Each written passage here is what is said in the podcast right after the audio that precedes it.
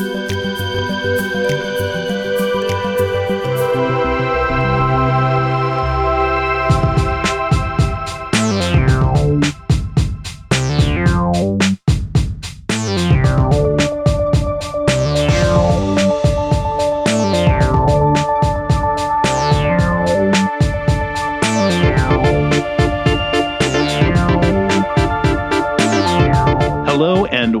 to Adaptavist Live, the Atlassian Ecosystem Podcast. Happy New Year, everyone, and welcome back. I'm Ryan Spilkin, and joining me today are Brenda Burrell and Matthew Stubblefield. We've got stuff to talk about coming from Atlassian, about Tempo, and a great bit from the Adaptavist blog. Brenda, Matthew, hi. Hello. Nice to see you in the new year, Ryan. Welcome back, Matthew, to full time gainful employment. We've missed you. Thanks. It's worth noting that Matthew's been gainfully employed the whole time, just been a parent. Uh, we're really glad to have him back. So, you know, the end of the year roundup, not a whole lot going on from the middle of December on because, you know, like like us, Atlassian, we're taking it easy. But late December, they published an article called Dear Admins, This One's For You, because they want to show that they're listening. And they are listening to people who are using Data Center. It's true. These uh, this article does talk about things that are for data center only. Um, the thing they have done that I really appreciate is that they have taken some of the major pain points about Jira and Confluence. Um, they talk about a custom fields optimizer in Jira Software Data Center. Um, we, as consultants, as an Atlassian partner, have done a lot of work with we're in an instance that has thousands upon thousands of custom custom fields and having something that optimizes that addresses a pretty major pain point. Um, custom fields are often one of the culprits of performance issues in jira so um, having that even if it's just in data center is is definitely a, a step towards uh, helping with that. Project archiving and again this is jira software and jira service desk both data center um, but this is something that's going to allow you to actually archive Jira projects, um, which is, again, something that's going to help with performance. And it's going to make things a bit easier to find. Um, and then they go into some of the feed or some of the feedback they've responded to with Confluence Data Center.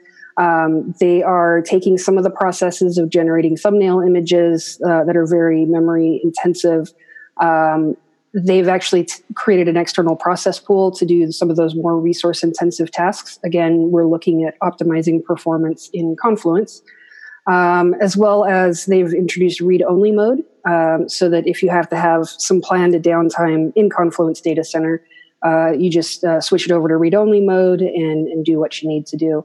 Um, so obviously, you can't add or edit pages, but you can at least read the content. So it does it does make things a lot better. Um, so those are some things that are those are just some of the major pain points that we address as partners, and I think it's wonderful that Atlassian has listened to that feedback. Um, it would be great if those were in server editions as well, um, or cloud, but uh, definitely having them in data center is is just awesome. And it's worth noting these are not improvements you have to wait for. They are already in data center. We've actually talked about most of these over the course of the year as they rolled out. Um, but if you're new to the podcast, you may not have heard from, about them before. So take a look at the SoundCloud notes. You can go out and read more about these. And Atlassian is still soliciting your feedback. It's not like just because 2018 ended, they don't want to hear from you anymore. Or do they? No, they do. They want to hear from that. And the article uh, does give you a link to submit your own feedback and hopefully influence the product cycle in future versions to come. And speaking of the product and future versions to come, right there in December, uh, while we were busy in London um, recording a distorted podcast, Atlassian released uh, Confluence Server and Data Center 6.13. Yeah, one of the real big changes here for uh, you all server admins is the support for Adopt Open JDK 8. So many of us who have been around for a while recall that Oracle acquired uh, Java, oh, whenever, back in the olden days. The day. Uh, of the IT crowd. Um, and for those of us who have worked with Oracle, uh, love them or hate them, I don't know anybody who loves them. Um, so the more important bit that uh, that's worth noting is Oracle's going to stop providing public updates for JDK 8 in January, uh, nowish, but uh, you might still need to use it. So adopt Open JDK. uh, free to use. There's regular maintenance security updates, um, paid supports available from IBM, and Atlassian is supporting it in Confluence. Um, this is important because of their uh, support for ongoing releases. So there are older versions of Confluence still needing that. And then Atlassian will introduce support for Java 11 uh, in a future release. Also, for our European colleagues, uh, they have improved GDPR uh, flexibility in the newer version of Confluence, uh, where you can really work with a user's data, the user's personal data, and the data that they have created, so that you can manage that in an um, in an appropriate manner according to the letter of the law. Also, of note is the PDF export improvement. Yeah, and this is really nice. Uh, my team is currently working on a kind of a book, a real big uh, Jira administration reference book, and we're writing it in Confluence, exporting it, and then typesetting in Adobe Acrobat. And these PDF export improvements can be really nice. I'll be uh, I'll be pinging Christy and the other folks uh, soon in our IT group to to see about getting us upgraded. Well, while we're talking about Confluence, Atlassian has also brought some improvements to Confluence Cloud, or will be bringing improvements to Confluence Cloud. Um, as usual, the article doesn't say when these changes will roll out, uh, but we do have uh, some some things to look forward to. Um, so one of the big things is a new editor, some improvements to uh, creating and editing content. Um, there's now going to be a slash command. You just type a forward slash, and you'll be able to add basically anything you want. I like that because it doesn't interrupt the flow. I can just hit that keyboard shortcut. Um, I prefer keyboard shortcuts wherever I can, but I don't necessarily know all the keyboard shortcuts. So a slash is going to, you know, really fine tune my workflow. Um, I, I love that macros are going to have a live preview while you're in edit mode. That is going to save me a lot of time, I think. Um, and this this is what made me just laugh like giddily, like it's Christmas again. Fixed width layouts. Yeah. Ah. well, welcome to the 21st century. You know, uh, no, it's it. That is a thing that drives me crazy, and I know why it was implemented the way it was. But having that option is just going to be fantastic, um, and it is going. These changes are going to tie in with consistent experience between Confluence and Jira. So the goal is to have the way you create pages in Confluence and the way you work with tickets in Jira to be the same. I'm very interested to see what that's really going to look like. I am too. I am too. Um, so the article notes um, milestones of when new experiences will be rolled out. Um, so these are going to begin rolling out this month. Um, and Atlassian says the most simple customers first based on activity and content that the new editor supports. The aim is to reach 90% of cloud customers by April 2019. The largest, most complex customer instances would be migrated last. So, sometime between nowish and I don't know, May, you'll start seeing this new experience. Um, and what's particularly interesting about this is it's it's actually kind of a big shift for Atlassian in that uh, you get notice about changes on cloud. Often the cloud stuff just sort of rolls out and you log in and things look different. Uh, but the, the main milestones they point out here six weeks prior to a migration, you can try it out. Four weeks, it's going to be set as default, but you can opt out and switch back. Uh, and, and so you're going to get some heads up. You're going to be able to try it. You're going to be able to feedback to Atlassian if you're having problems. Um, that is it's mature, it's professional. It feels like Atlassian has taken a new and very important, very good step forward into cloud hosting and, and, running a cloud service with this change. I think a lot of customers are going to be really happy about this approach. And even they even mentioned that they're going to have an in-product change boarding process, and that's so different than in the past few the past what two years of Atlassian Cloud. It's just been like, oh hey it's different now. Congratulations. Surprise. Congratulations, you've got the newest thing. Yep. What? But now yeah. we're really starting to see them thinking about it from the customer's end, and I think that's wonderful.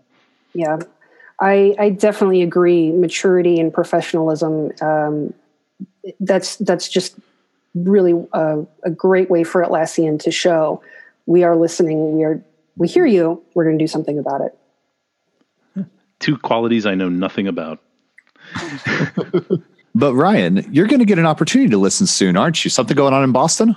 Yeah, absolutely. I'm very excited about this. Uh, all right, I will be at the uh, Boston Atlassian user group on January 16th, and uh, so not just myself, but a few of uh, my adaptavist colleagues as well, and we will be giving a presentation with our fine friends at Tempo.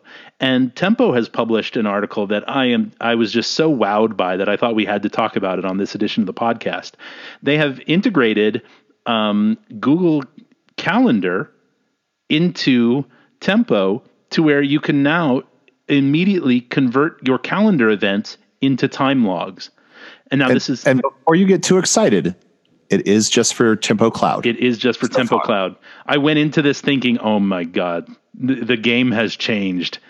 for cloud users. So if you're on cloud and you are a Tempo user on on Tempo Cloud, um, and you're a Google Calendar user, which a lot of folks are, right? If you're if you're one of those Google for Business users, like we at Adaptavist are, this is a tremendous feature. I think it's just so useful for people like me who are not always the best at keeping their timesheets up. You didn't hear that from me, but I'm not the best at it. So if you're in Boston on January 16th, come say hi to me at the Atlassian AUG. We'd love to. And the AUG is great, great members, great food and drink. And uh, I'd love to say hello. and last but not least, on the Adaptavist blog, we've got an article about Slack written by our own Danny Coleman. We've got Mr. Coleman on the line with us. Danny, thanks for joining. Hey, thanks for having me. And your article is how to become a Slack wizard with top tips and simple hacks. Danny, my first question is why isn't it becoming a Slack party wizard? Um. Oh boy, uh, I would have to fight you there because I actually would prefer a Slack parrot personally. I'm a, I'm a party parrot guy. I prefer the party parrots to the party wizards, and I know that's controversial around here. Oh my. Yeah. Let's keep this podcast on track with some reminders to ourselves. How do we do? How would we do that in Slack, Danny? Yeah, so so that's great. Uh, great question. Uh, Slack's got some really great reminder tools um, in its slash commands. You can actually just do a, a, slash, type slash, and then remind, and then just kind of finish it off with. Uh, sort of a natural natural English uh, description of what you're trying to do. So you could just type slash remind me at 8 a.m to feed my cat. You could do that if you wanted, um, but it's not the only thing you could do. Um, you can remind other people. You could say slash remind Brenda at 8 a.m. to feed her cat. Um, that's all we do here is feed cats, I guess. Um, and then what'll happen is that you know eight eight o'clock. Hopefully, you're already online. Um, you'll get a notification from Slack, and uh, good old friend Slackbot will uh, give you a heads up that it's time to feed that cat. It's interesting. It's kind of similar to the new slash commands that are coming to the Confluence Cloud Editor that we talked about earlier. It makes me wonder if maybe Atlassian's like, "Hey, slash, that's a good idea. Let's uh, let's start doing that in our other apps."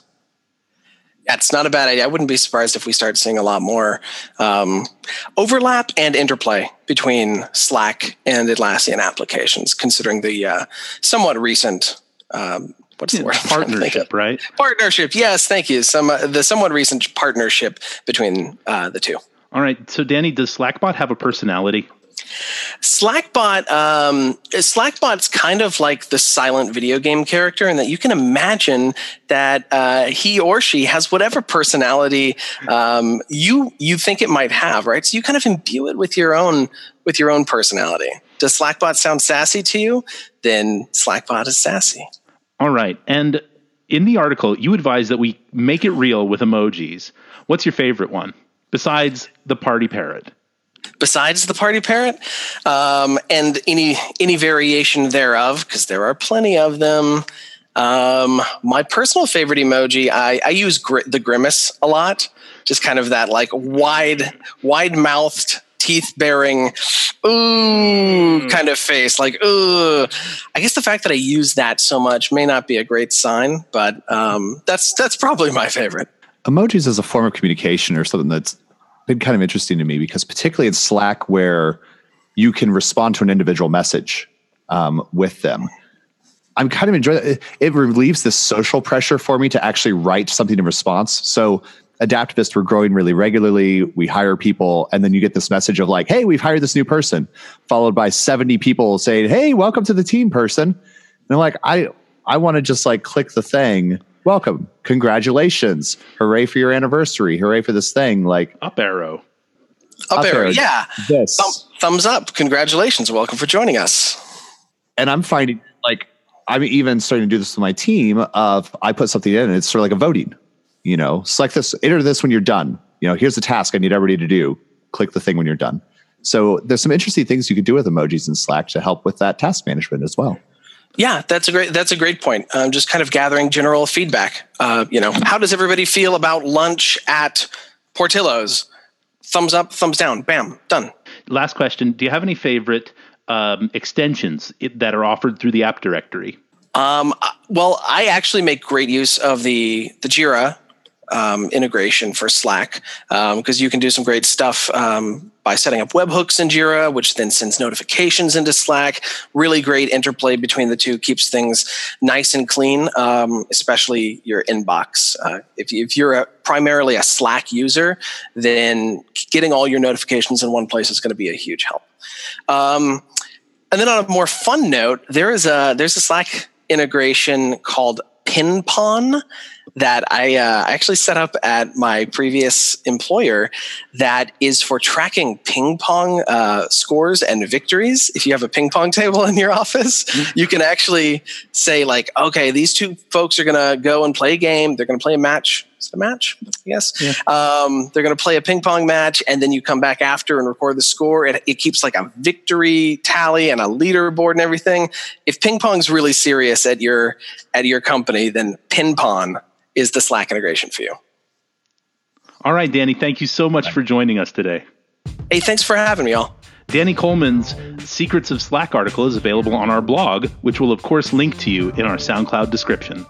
All right, well, that's it for this edition of Adaptavist Live. Once again, Happy New Year. We are so glad to be back with you again in 2019. Make sure that you're following us on social media at Adaptavist, and be sure to visit adaptavist.com. So, for Brenda Burl, Matthew Stubblefield, and our special guest, Danny Coleman, we'll see you next time on Adaptavist Live.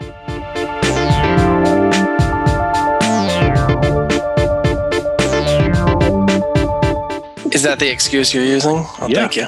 not hangovers at all. um,